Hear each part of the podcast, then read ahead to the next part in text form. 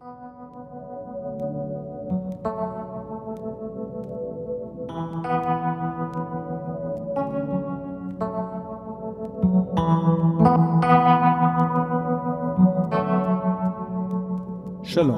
וברוכים הבאים לפודקאסט על מרקס.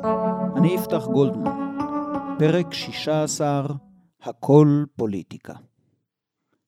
היום נתחיל את הדיון בתורת המדינה של מרקס, כלומר בפילוסופיה הפוליטית שלו. אבל לפני כן, אני רוצה לקיים את הבטחתי להתייחס במהלך שידור הפרקים לשאלות של מאזינים על מה שכבר נאמר. יש עם זה קושי מסוים, משום שיש פער בין שניים או שלושה פרקים, כלומר חודש עד חודש וחצי, בין זמן ההקלטה של כל פרק וזמן השידור שלו, וזה עלול ליצור מצבים בעייתיים כמו זה שלפנינו. בפרק הקודם, בתשובה לתגובות או הערות של אוסי ותמר, התייחסתי בקצרה לשאלה האם התיאוריה של מרקס על אודות ניצול הפועלים תקפה גם בענפי השירותים ולא רק בתעשייה. והנה, אחרי שסיימתי להקליט את הפרק, אבל הרבה לפני ששודר, הגיעה אליי שאלה נוספת בנושא. השואל הוא יותם. תודה יותם, גם על דברי העידוד שלך וגם על השאלה. אני מניח שכשאתה שומע את הדברים שאני אומר עכשיו, כבר שמעת את התשובה שנתתי לשאלה בפרק הקודם. ובכל זאת, השאלה שלך שכנעה אותי להוסיף על הנושא כמה מילים גם בפרק הזה. בקיצור, תסבוכת. אני מקווה שבעתיד אוכל לצמצם את הפער שבין מועד ההקלטה ומועד השידור לשבוע או שבועיים בלבד, ואז העניינים יהיו פשוטים יותר. אז יותם כתב לי כך: רוב הדוגמאות שמשתמשים בהן כדי להסביר את מרקס, או אפילו כלכלה באופן כללי יותר, עוסקות בסחורות, פחם, מעילים וכן הלאה. האם בכלכלה מודרנית, מבוססת שירותים, כפי שנהוג לומר, השירותים הניתנים מקבילים לסחורות המיוצרות? כלומר, האם ניתן להכיל את אותם הטיעונים ואותה הביקורת על שניהם? במה נבדלים בעצם שירותים וסחורות? אנסה לענות. ראשית, חשוב לי לערער שוב על הטענה המקובלת אך השגויה שהכלכלה בת זמננו היא כלכלה מבוססת שירותים. זה פשוט לא נכון עובדתית. הכלכלה המודרנית מייצרת חפצים, כלומר אובייקטים חומריים, בכמות גדולה בהרבה מכל שלב קודם בהיסטוריה, כולל הקפיטליזם שהכיר מרקס. זה נכון גם במספרים מוחלטים, אבל גם אם מנטרלים מן החישוב את גידול האוכלוסין. בעצם כבר התייחסתי לעניין הזה בפרק החמישי של הפודקאסט על מרקס. לא אחזור על מה שאמרתי שם. אתם מוזמנים לקפוץ לשם לרגע ולהאזין. הקטע הרלוונטי הוא בדקה ה-15 של הפרק. לכך, אצרף עכשיו המלצת צפייה. סרט תיעודי חמוד ומאיר עיניים שנקרא The Story of Stuff, כלומר, סיפורם של הדברים או סיפורם של החפצים. זה סרט די ישן, משנת 2007, אבל אם זה פוגע ברלוונטיות של הסרט, זה בעיקר בגלל שכל המגמות המתוארות בו רק התעצמו ב-15 השנים שחלפו מאז. זה סרט באורך 20 דקות, פחות מפרק של הפודקאסט על מרקס, והוא בהחלט שווה צפייה. אני אשים קישור באתר הפודקאסט, אבל אתם יכולים פשוט לחפש בגוגל The Story of Stuff ותגיעו אליו. יותם, עצתי היא להשתחרר מאשליית הכלכלה המבוססת שירותים.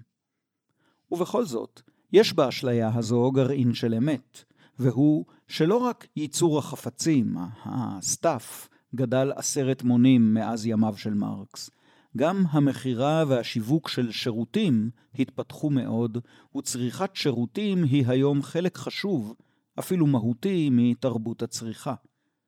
ולכן השאלה שאתה שואל היא רלוונטית וחשובה.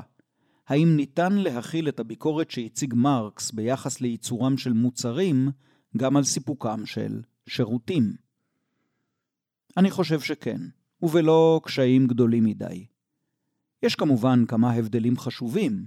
בעל העסק במפעל תעשייה, מתווך בעצם בין עבודת הפועלים שלו לבין הלקוחות. הוא מעביר ללקוחותיו עבודת אדם שנקרשה בחומר, כלומר, הפכה לאובייקט חומרי. בעל העסק בענף השירותים מתווך גם הוא בין עבודת פועליו לבין הלקוחות, אלא שהוא לא מעביר ללקוחות את העבודה שנקרשה באובייקט חומרי שהוא חיצוני לעובד, אלא את כוח העבודה עצמו, את פוטנציאל העבודה של המוכרת בסופרמרקט, של המתדלקת בתחנת הדלק, של המעשה בספה ושל המורה בכיתה. אפשר לומר שהניכור במקרה זה אף חריף יותר מבמקרה הקלאסי של מפעל התעשייה. במפעל התעשייה המעסיק מעביר ללקוחות חלקים או שעות של פעילותם האנושית של עובדיו, רק לאחר שפעילות זו יצאה מתחום אישיותם והפכה לאובייקט בעולם. בענף השירותים, המעסיק מעביר ללקוח את הפעילות האנושית עצמה, לפחות במובן מסוים אפשר לומר שהוא מוכר אנשים, לא חפצים, או שהוא מוכר אנשים כחפצים. דבר נוסף שעלינו לזכור הוא שאין שום עבודת שירותים שאין לה היבט חומרי. ועוד יותר מכך, שום עבודת שירותים אינה אפשרית כלל בלי אינטראקציה מורכבת בין העובד לבין העולם החומרי או הטבע, וכל עובד שירותים מתערב בטבע החומרי ומפעיל עליו עיצובי צורה לרוב. זה די ברור במקרה של המעשה, בספה, אבל ברור באותה מידה שבלי עולם האובייקטים לא הייתה אפשרית כלל עבודתו של המוכר בסופר או של המתדלק בתחנת הדלק, שכל תפקידם הוא למכור אובייקטים, ירקות, סבונים או דלק. אפילו המורה בכיתה יוצר בדברו גלי אוויר הפוגעים באור התוף של התלמיד ומייצרים אותות בעלי משמעות. ואם המורה מלמד בזום או משדר פודקאסט, המניפולציות החומריות שעבודתו תלויה בהן מורכבות עשרת מונים. בהקשר זה אומר מרקס, מלכתחילה רובצת עליה על הרוח הקללה להיות אחוזה בחומר. והדבר החשוב ביותר שעלינו לזכור, על מנת לספק שירות מסוים, יש צורך בדרך כלל במערך גדול של תנאים חומריים, שגם אם אינם אמצעי ייצור במובן המרקסי, ברור שהם תנאים שבלעדיהם לא תיתכן אספקת השירותים. אי אפשר למכור בסופרמרקט בלי סופרמרקט. אי אפשר למכור דלק בלי תחנת דלק, משאבות ומכלים. אי אפשר לעשות בספא אם אין ספא. תנאי הייצור הללו הם בדרך כלל הרחק מחוץ או מעל להישג ידו של האדם המספק את השירות. ממש כפי שאמצעי הייצור של מפעל התעשייה נמצאים מחוץ להישג ידם של הפועלים השכירים. על כן, נאלץ ספק השירות למכור את כוח עבודתו לבעל העסק, על מנת שיוכל לעבוד ולפרנס את עצמו ואת משפחתו, ממש כמו פועל התעשייה. עשינו עיקוף גדול, והנה הגענו שוב אל אותה נקודה שבה הסתיים הפרק הקודם. ביסוד אופן הייצור הקפיטליסטי עומד ניצולם של עובדים שכירים, וביסודה של העבודה השכירה עומדת הבעלות הפרטית של המעסיק על אמצעי הייצור. השחרור מן הניכור והניצול ויצירתה של חברה חופשית מחייבים, על פי מרקס, להתגבר על אופן הייצור הקפיטליסטי ולבטלו. וביטול זה כרוך בביטול הבעלות הפרטית על אמצעי הייצור. ועכשיו נתקדם צעד אחד הלאה ונאמר, הבעלות הפרטית על אמצעי הייצור, נניח הבעלות של הנרי פורד על מפעלי פורד, איננה, לפחות לפי מרקס, משהו מובן מאליו או טבעי. הרי אין אדם נולד בעלים של מכונות, חומרי גלם ודלק באותו אופן שבו הוא הבעלים של ידיו ושל רגליו, כלומר של גופו. לאמיתו של דבר, אפילו הבעלות של האדם על אברי גופו לא הייתה אף פעם דבר מובן מאליו. לאורך כל ההיסטוריה של הציוויליזציה, נהוג היה שאנשים מסוימים היו בעלים על גופם ואישיותם של בני אדם אחרים, גברים ונשים. גם היום לא נעלמה העבדות מן העולם. היא עדיין קיימת דה פקטו בצורות שונות. בארצות מסוימות היא אפילו קיימת דה יורה. לכן, כשהצרפתים כתבו בסעיף הראשון של הצהרת זכויות האדם והאזרח את הפסוק בני אדם נולדים חופשיים ושווים בזכויותיהם, וכך הם נשארים, הם לא תיארו מציאות קיימת בזמנם וגם לא חזו את העתיד. הם יצרו תשתית רעיונית למהפכה. אה, סליחה. הם לא כתבו בני אדם נולדים חופשיים ושווים. הם כתבו גברים. אז אם הבעלות של האדם, איש או אישה, על גופו, אינה דבר המובן מאליו, קל וחומר שהבעלות על מפעלי תעשייה או הון אינה דבר המובן מאליו. זוהי בעלות המעוגנת בהסדרים חברתיים ופוליטיים מסוימים, ומקבלת את תוקפה, ולעיתים גם את עצם קיומה, מן ההסדרים החברתיים והפוליטיים הללו. כך לפחות טען מרקס, ואנוכי הדל, כמו רבים וגדולים ממני בתורה ובחוכמה, חושב שמרקס צדק בעניין זה. לכן, אם רוצים העובדים השכירים לבטל את הקפיטליזם ולהשתחרר מן הניכור והניצול שבתהליך העבודה, עליהם להיאבק לשינוי הסדרים הפוליטיים בחברה. כלומר, הפועלים צריכים לנהל מאבק פוליטי. ומאזיניו של הפודקאסט על מרקס צריכים לברר לעצמם את השקפתו של מרקס על אודות הפוליטיקה. כלומר, לעסוק בפילוסופיה הפוליטית של מרקס, או בתורת המדינה שלו. ניכנס אל הנושא, כראוי, בעזרת ציטוט מדבריו של מרקס. מדובר בפסקה ממאמר מוקדם מאוד של מרקס. המאמר התפרסם בחודש אוגוסט של 1844, כלומר ממש בראשית הדרך. כאשר אני בוחר בפסקה הזאת כשער כניסה לתורת המדינה של מרקס, אני הולך בעקבותיו של מרטין בובר בספרו נתיבות באוטופיה. לכן חשוב שתדעו שבובר היה סוציאליסט אנטי-מרקסיסטי, ואת ספרו נתיבות באוטופיה אפשר להבין ככתב פולמוס עם המרקסיזם, וגם עם מרקס עצמו. הביקורת של בובר על מרקס היא בעיניי חשובה מאוד, ותקפה, לפחות בחלקה. הקדשתי לעניין עבודת דוקטורט שלמה שיצאה כספר בשם הסוציאליזם בין פוליטיקה לאוטופיה. כאן לא אפרט יותר מכך. אולי יהיה לי פעם פודקאסט על מרטין בובר, אבל זה, כזכור, הפודקאסט על מרקס. אבל כשבובר בוחר את הפסקה הזאת להתחיל בה את הדיון שלו בביקורת מרקס, הוא בוחר בה דווקא משום שבעניין החשוב המוצג בפסקה זו, בובר מסכים עם מרקס. יתר על כן, הוא טוען שעמדה זו של מרקס לא השתנתה לאורך כל שנות הגותו. אני חושב שבובר צודק. כשאני מסתכל על הפסקה הזאת של מרקס הצעיר, אני מוצא בה רק ביטוי אחד שמרקס הזקן היה מסתייג ממנו.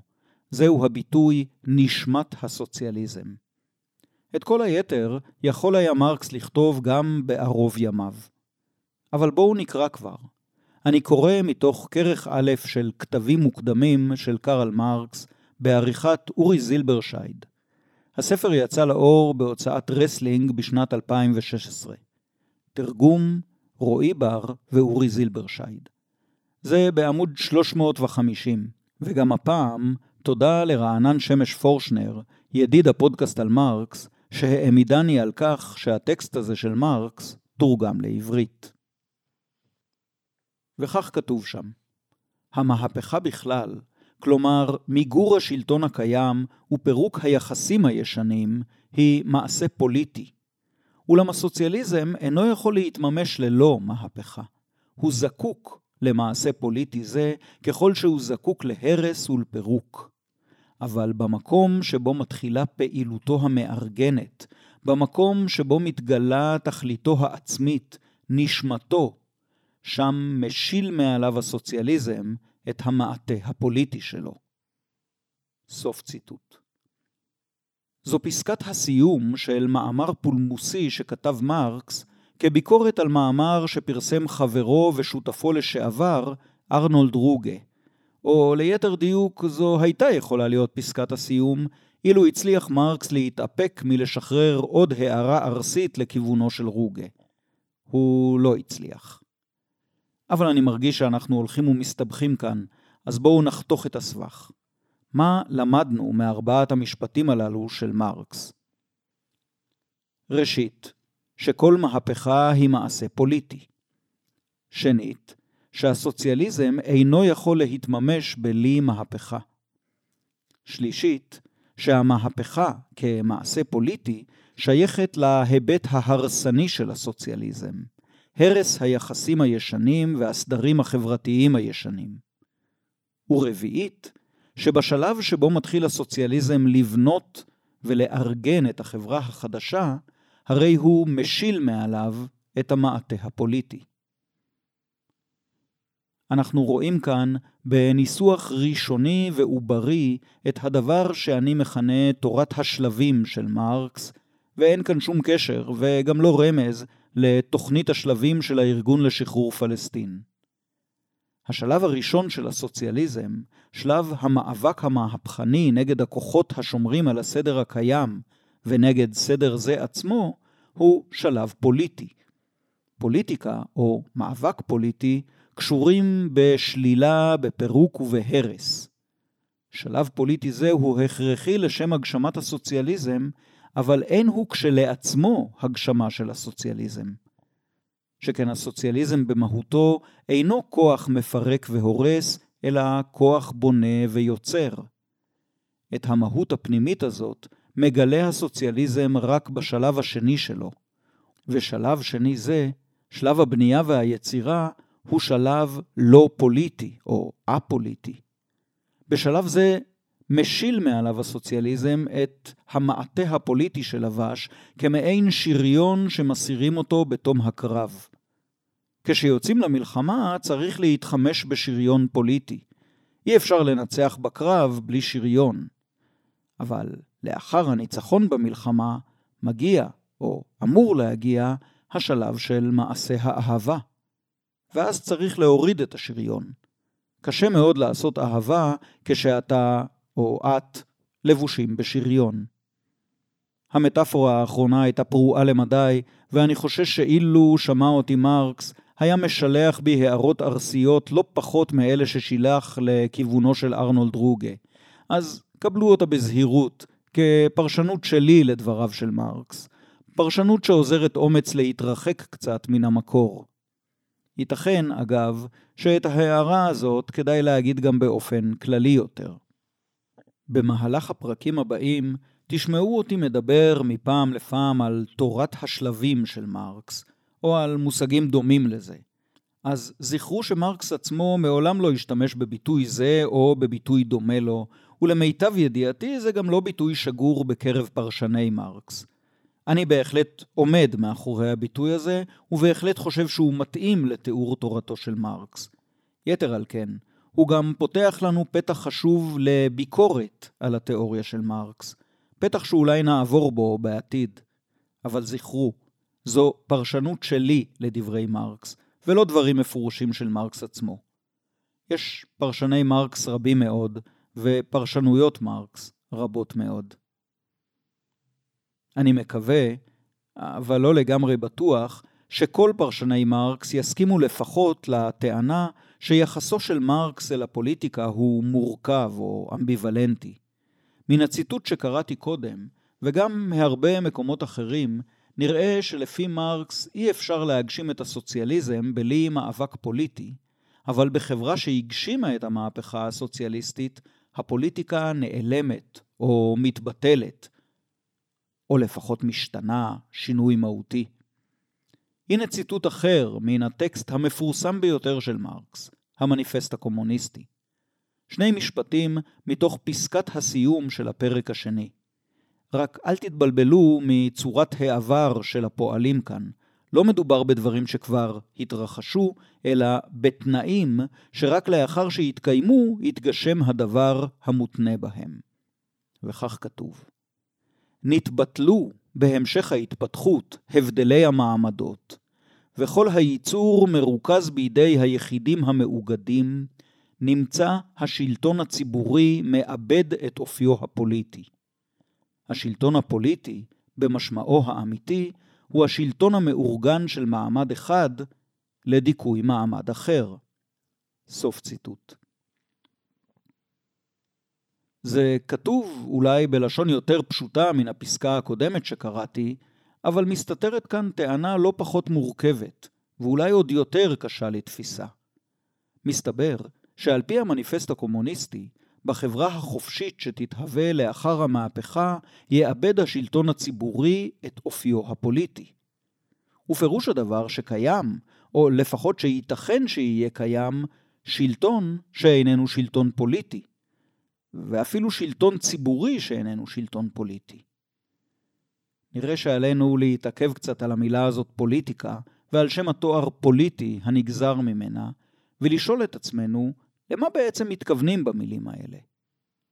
אז אנחנו עוזבים את מרקס לזמן מה וחוזרים למקורות, ליוון הקלאסית, שבה הומצאה המילה פוליטיקה. יש לכם תחושה שהפרק הזה של הפודקאסט על מרקס מתקדם לאחור? גם לי. אבל בואו נראה לאן תביא אותנו ההתקדמות הנסוגנית הזאת.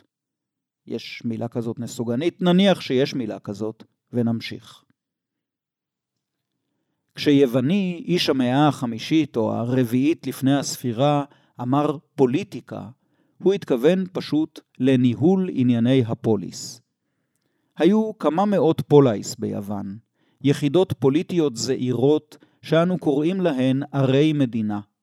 כמעט בכל אחת מערי המדינה הללו היה חבר אזרחים פעיל שהיה מעורב בפוליטיקה של העיר, בקביעת סדריה הפנימיים ויחסי החוץ שלה. באתונה הדמוקרטית, חבר האזרחים היה הגדול ביותר. גם כאן לא כלל חבר האזרחים את כל תושבי העיר, ואפילו לא את רובם. לנשים, לעבדים ולסוגים אחרים של נחותים לא היו זכויות אזרח. למרות זאת, בשיאו מנה חבר האזרחים של אתונה כמה עשרות אלפי גברים. היו עוד פולייס דמוקרטיות, אבל היו גם רבות אחרות שבהן חבר האזרחים היה קטן בהרבה והורכב רק מבני המשפחות המיוחסות. אבל כמעט תמיד, או לפחות בדרך כלל, הייתה קבוצה של אזרחים פעילים מבחינה פוליטית שניהלו במשותף את העניינים. שלטון יחיד לא היה הדפוס הרווח ביוון, ומלוכה שושלתית אבסולוטית המוכרת לנו ממקומות אחרים או מזמנים אחרים, לא הייתה קיימת ביוון העתיקה. ומי שניסה לייסד שושלת נתפס כעריץ ושליט בלתי לגיטימי. אז האזרחים האלה נפגשו בכיכר השוק או באקרופוליס או בבניין המועצה, ועשו פוליטיקה. דיברו, התווכחו, העלו הצעות החלטה, ניסחו חוקים, כרתו בריתות והסכמים, ומתוך כך ניהלו את ענייני הפוליס. הפילוסופים בני התקופה, אפלטון ואריסטו, יצרו את הטקסטים הראשונים בקורפוס של התרבות המערבית שעסקו בתיאוריה פוליטית. שני החיבורים החשובים ביותר בהקשר זה הם הפוליטאה של אפלטון והפוליטיקה של אריסטו. חשוב לזכור ששניהם כתבו בתקופת הדמדומים של העולם הפוליטי שאותו תיארו, ניתחו וביקרו. ימי הזוהר של ערי המדינה היווניות כבר היו מאחוריהן, ולנגד עיניו של אריסטו איבדו הערים את עצמאותן המפורסמת והפכו לחלק אמנם חלק סרבן ומרדני, של האימפריה של אלכסנדר הגדול. אולי אתם זוכרים את הפסוק המפורסם של הפילוסוף הגל על אודות ינשופה של מינרווה, אלת החוכמה, היוצא למעופו עם רדת הדמדומים. דיברתי על הפסוק הזה בפרק הראשון של הפודקאסט על מרקס. טענתי אז שהמקרה של מרקס לא מתאים לפסוק של הגל, משום שמרקס ראה את הקפיטליזם בשעת השחרית שלו דווקא. לעומת זאת, אפלטון, ובעיקר אריסטו, מתאימים מאוד כדוגמאות לפסוקו של הגל. לאמיתו של דבר הם הדוגמאות המוצלחות ביותר לפסוק הזה. ההבנה התאורטית והאנליזה הביקורתית של תופעת הפוליס הופיעה בשעת הדמדומים של הפוליס, רגע לפני השקיעה. בין תורת המדינה של אפלטון לזו של אריסטו, יש נקודות דמיון מהותיות, וגם הבדלים לא פחות מהותיים. אילו היה זה פודקאסט בפילוסופיה פוליטית, ולא הפודקאסט על מרקס, הייתי שמח לדבר על כך במשך פרקים שלמים. אבל בהתחשב בנושא הפודקאסט שלנו, אציג רק הבדל מהותי אחד בין אפלטון לאריסטו, שיהיה רלוונטי מאוד למרקס ולסוציאליזם בכלל. הנה שאלה האם ההשתתפות בתהליכים הפוליטיים שבאמצעותם מתקבלות ההחלטות הפוליטיות היא טוב בפני עצמו? אסביר. יש דברים טובים שאנחנו רוצים אותם כי הם מאפשרים לנו להשיג דברים אחרים. כסף הוא דוגמה מתאימה לכך.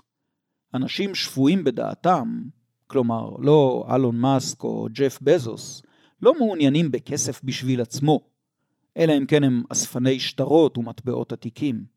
הם בהחלט רוצים כסף, אבל הם רוצים אותו בשביל להשיג באמצעותו דברים אחרים, כמו מוצרי צריכה וכדומה. אך יש גם דברים טובים שנדמה שאנחנו רוצים אותם בפני עצמם, ולא כאמצעי לדבר אחר. בריאות גופנית ונפשית, שלווה, ידידות, אהבה. כמובן, יש גם דברים שאנחנו רוצים גם מצד עצמם וגם כאמצעי לדברים אחרים. נדמה לי שהדוגמה של אריסטו לזה היא ראייה. אבל אנחנו נישאר עם שני הסוגים הנבדלים במובהק, טובים בפני עצמם או טובים בשביל משהו אחר. הדרך הפשוטה ביותר להבחין בין שני הסוגים היא לשאול את השאלה, בשביל מה אני צריכה את זה? בכל מקרה שבו את צריכה את זה בשביל דבר אחר, יהיה לך קל מאוד לענות. אני צריכה שיעורי נהיגה כדי לקבל רישיון נהיגה, ואני צריכה רישיון נהיגה כדי שאוכל לנהוג ברכב, ואני צריכה לנהוג ברכב כדי להגיע בזמן לעבודה, וכן הלאה. לעומת זאת, על דברים מן הסוג השני, דברים הטובים מצד עצמם, אנחנו מתקשים לענות, וגם מרגישים שהשאלה איכשהו איננה במקומה. ננסה. בשביל מה אתה צריך בריאות? בשביל מה את צריכה ידידות? בשביל מה אתם צריכים אהבה? פשוט נסתכל על השואל ונשאל את עצמנו מה הוא לא מבין. אם הוא ממש יתעקש לקבל תשובה, אולי ניפטר ממנו בכך שנגיד, אנחנו צריכים אהבה כדי להיות מאושרים. אבל אושר הוא מושג כה עמום וחמקמק, עד שספק אם הוא עוזר לנו, ספק אם הוא אומר משהו מעבר לכך שהמאושר נמצא במצב של בריאות נפשית וגופנית, שלווה, ידידות ואהבה. ובכן, נחזור לשאלה שהצגתי קודם. האם ההשתתפות בתהליכים הפוליטיים של קבלת ההחלטות היא טוב בפני עצמו, או שהיא דבר שאנחנו רוצים אותו רק כאמצעי לדברים אחרים? איך תדעו לענות על כך? הנה ניסוי מחשבתי שאולי יעזור לכם. פיתחתי מחשב. זה המחשב הכי משוכלל בגלקסיה. אני קורא לו Deep Thought 2. זהו מחשב לקבלת החלטות פוליטיות. ואני מציע לכם שמהיום והלאה נחדל מן הפעילות המייגעת של הצבעה לכנסת בכל שנה, וגם נחסוך לעצמנו את ההתבזות הכרוכה בצפייה באלה שמאכלסים את בית המחוקקים שלנו ואת משרדי הממשלה. פשוט נניח לדיפ ת'וט 2 לנהל עבורנו את העניינים. שליט יחיד, בעל סמכות בלתי מוגבלת, יכולת חישובית גדולה עשרת מונים מזו שלנו, והוא גם אינו בשר ודם. כן, התקנתי במנגנון ההפעלה שלו מחסומים סופר מעולים בפני חולשות אנוש כגון אהבת שררה, רדיפת בצע, העדפת קרובים או שנאה. אתם תגידו אולי שהמחשב שלי לעולם לא יהיה מספיק מעמיק חשוב וגמיש מחשבתית כדי להתאים לכל המצבים ובני המצבים העלולים להתממש במערכת אנושית מורכבת. אני אענה לכם שאם Thought 2 לא מספיק מעמיק ומורכב לשם כך, דודי אמסלם ומיקי זוהר בטח פחות מתאימים ממנו למשימה, כך שאין לכם מה להפסיד. אתם תגידו אולי שהאנשים שיתחזקו את Deep Thought 2 ויודיעו בציבור את החלטותיו, עלולים להיות מושחתים או כסילים ככל בן אנוש. ואני אגיד לכם, לא, אני לא אגיד לכם. כי זו לא הצעה קונקרטית, זהו ניסוי מחשבתי. אז אנא הפסיקו להתחמק וענו על השאלה לפי תנאיה. ביטול כל ההשתתפות הציבורית בקבלת ההחלטות הפוליטיות והפקדת כל ההחלטות הללו בידי תוכנת מחשב שתייצר עבורנו את הטוב שבעולמות האפשריים. קונים או לא קונים? כאן נחלקים ביניהם אפלטון ואריסטו. אפלטון היה אומר, קונה. למעשה זו בדיוק צורת הממשל האידיאלי שהוא הציע בחיבורו הפוליטאה. אמנם הוא לא דיבר שם על מחשב, אלא על שליט פילוסוף, ולא על שליט יחיד, אלא על קבוצת שליטים נבונים ומוסריים שינהלו ביחד את הפוליס. אבל כל היתר דומה להפליא. אפלטון היה מבקרה הגדול של הדמוקרטיה האתונאית.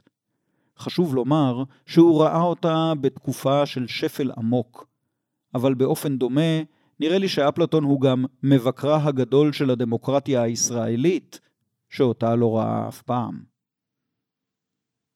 על פי אפלטון, הפקדת סמכויות השלטון, הסמכויות הפוליטיות, בידי אלה שמבינים ויודעים, וגם ניחנו ביכולת מוסרית נעלה, היא צעד מוצלח ונכון. לכן הוא לבטח היה קונה את Deep Thought 2 אילו ידע שהוא קיים. אריסטו היה אולי מהסס קצת, אבל לבסוף היה משיב בשלילה על הצעתנו. הוא היה מסביר לנו שההשתתפות בתהליכים הפוליטיים היא לפעמים טובה כדי להשיג דברים אחרים, כמו לפקח על השליטים ולרסן את עוצמתם, ושפיקוח וריסון כזה הופכים למיותרים תחת שלטונו של דיפ-ת'וט 2. אבל ההשתתפות בתהליכים הפוליטיים היא גם דבר טוב הרצוי מצד עצמו, לא כאמצעי לדבר אחר, אלא כמימוש או כביטוי למהותנו האנושית. אריסטו אמר שהאדם הוא ממהותו יצור פוליטי ויצור דובר, ואת שתי תכונות המהות הללו אנחנו מביאים לידי ביטוי בשיחות, בוויכוחים ובקבלת ההחלטות הנוגעות לגורל הפוליס שלנו, כלומר בחיים החברתיים והציבוריים שלנו. כאשר אנחנו משתתפים השתתפות פעילה בתהליכים הפוליטיים, אנחנו מממשים את האנושיות שלנו, ובדרגת המימוש הגבוהה ביותר. רק לפני שאני מתלהב יתר על המידה, אני חייב להודות בפניכם שגם אריסטו לא היה חסיד גדול של הדמוקרטיה. ושוב, אני מזכיר את ההקשר התקופתי שבו כתב. הוא בוודאי לא חשב שכל האנשים צריכים לקחת חלק בתהליך הפוליטי. והוא גם זה שסיפק להגות המערבית את ההבחנה המקסימה שעל פיה המחרשה היא מכשיר דומם, בהמת החריש היא מכשיר דובר למחצה, ואילו העבד הוא מכשיר דובר. אז אני בפירוש לא אומר שאריסטו היה דמוקרט, אלא שתפיסת האדם והמדינה שלו מתאימה הרבה יותר מזו של רבו אפלטון לבסס עליה נימוקים עקרוניים בעד משטר דמוקרטי. וכאן אני כופה על עצמי לעזוב את היוונים העתיקים לנפשם, ולחזור, אם לא לנושא המובהק של הפודקאסט על מרקס, לפחות לעידן שבו כתב ופעל מרקס. בעידן המודרני הופיעו משטרים דמוקרטיים, תחילה באירופה ובצפון אמריקה, ואחר כך גם בחלקים אחרים של העולם. במקביל לכך, הופיעה גם תורת מדינה המצדדת במפורש בדמוקרטיה. וזהו חידוש ביחס למה שהיה מקובל על פילוסופים ואנשי רוח כנכון וכרצוי במשך אלפי שנים. האגפים היותר רדיקליים של התיאוריה הדמוקרטית שואבים הרבה מאוד מתורת המדינה של אריסטו. הסוציאליזם, שהופיע לקראת אמצע המאה ה-19, הוא ממשיך ישיר של הגישה הדמוקרטית רדיקלית. מרקס, כשם שהיה סוציאליסט, היה גם דמוקרט רדיקלי. לאמיתו של דבר הוא היה דמוקרט רדיקלי עוד לפני שהיה לסוציאליסט. מרקס קיבל וקיבל לעומק את תפיסתו של אריסטו שהאדם הוא יצור חברתי במהותו והוא מממש את מהותו רק בקונטקסט החברתי, בתוך היחסים החברתיים שלו. בעצם מרקס החזיק בתפיסה הזו באופן תשתיתי יותר אפילו מאריסטו עצמו. על כן, על פי מרקס, השתתפות פעילה בעיצובם של החיים החברתיים, כלומר בעיצובה של הפוליס, כלומר בפוליטיקה, היא ביטוי מובהק של חירות האדם. עמדה זו של מרקס איננה חריגה בקרב הסוציאליסטים. לפחות במאה ה-19 זו הייתה העמדה הרווחת. הנה לכם הסבר פילוסופי ולא פרגמטי גרידא לכך שהתביעה לזכות בחירה כללית הופיעה כמעט בכל מסמך תביעות סוציאליסטי במאה ה-19, ולפעמים ממש בראש הרשימה. אבל עכשיו אולי אתם מבולבלים עוד יותר מקודם. כי אם אתם זוכרים את הפסוק של מרקס שבו פתחתי את הדיון, נאמר שם שהסוציאליזם זקוק לפוליטיקה ככל שהוא זקוק להרס ולפירוק. אבל במקום שבו הוא מממש את עצמו, הוא מביא לידי ביטוי את נשמתו כביכול, במקום זה הוא משליך מעליו את המעטה הפוליטי. כלומר, הפעילות הפוליטית נחוצה לסוציאליזם בתור אמצעי להרס וסילוק של הסדר הישן. אבל תפיסת הטוב של הסוציאליזם, שאותה יגשים עלי אדמות לאחר תום שלב ההרס, היא תפיסת טוב א-פוליטית. לאחר המהפכה חדל הסוציאליזם מלהיות פוליטי, או אמור לחדול, ואולי בהדרגה. וזה נראה מנוגד לחלוטין לטענה האריסטוטלית, כלומר, טענה של אריסטו, שעל פי ההשתתפות בפוליטיקה היא חלק מהותי ממימוש האנושיות. והרי אמרתי שהדמוקרטיה הרדיקלית המודרנית קיבלה את הרעיון הזה של אריסטו, ומרקס אימץ אותו בתור הוגה דעות דמוקרטי רדיקלי מודרני. אז מה אנחנו לא מבינים? אנחנו לא מבינים שבמרוצת השנים והמאות המושג פוליטיקה רכש לעצמו משמעויות נוספות, והתפתחה גישה אחרת, לא פחות מורכבת, עשירה ומסועפת, להבנתו של מושג זה. במשמעות שונה זו, הפוליטיקה אינה סתם ניהול ענייני הפוליס, אלא מאבק בין קבוצות אינטרס שונות ועוינות, החולקות ביחד חיים פוליטיים משותפים של תלות הדדית. דימוי הזירה הוא דימוי מתאים מאוד לתפיסה זו. הפוליטיקה היא זירה שאליה נכנסים מתמודדים רבים ומנהלים ביניהם מלחמה. בדרך כלל המלחמות הפוליטיות הן מטאפוריות ולא ממשיות, כלומר, לא נשפך שם דם בפועל ממש. וכשאני אומר זאת, אני נזכר בשורה ארוכה מאוד של רציחות פוליטיות מאז ראשית הציוויליזציה. אבל אלה מלחמות מכריעות. תוצאותיהן משפיעות על גורלם של המונים, לפעמים של מיליונים. קרל פיליפ גוטפריד פון קלאוזוביץ', קצין פרוסי מראשית המאה ה-19, נחשב בעיני רבים לאבי תורת המלחמה המודרנית. בפסוק המפורסם ביותר שלו, הוא אומר כך, זה לא ציטוט מדויק, אלא פרפרזה מקובלת. המלחמה היא המשכה של המדיניות באמצעים אחרים. ואנחנו עונים לקלאוזוביץ', הפוך גוטה, כלומר, הפוך קרל פיליפ, המדיניות או הפוליטיקה היא המשכה של המלחמה באמצעים אחרים. דבר נוסף שאופייני למודל הזירה של הפוליטיקה, הוא שבזירה מתנהל משחק סכום אפס. יתרון של אחד הוא חיסרון של אחר. כל ניצחון של אחד הוא הפסד של אחר. כמעט אף פעם לא מדובר בניצחון של אדם אחד, או אינטרס אחד מסוים, והפסד של אדם אחר או אינטרס אחר. כי בזירה הפוליטית יש שחקנים רבים המייצגים אינטרסים רבים, והשחקנים האלה יוצרים קואליציות לשעה, או לקדנציה, או לדור, ויוצרים מחנות.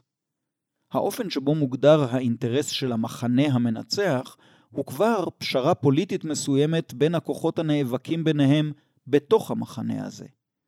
וגם המחנה היריב כמעט אף פעם לא מובס באופן טוטאלי. הוא מפסיד במאבק, אבל לא מפסיד את כל נכסיו ואת כל האינטרסים שלו. ובכל זאת, הסכום הכללי של הזכיות וההפסדים עומד על אפס.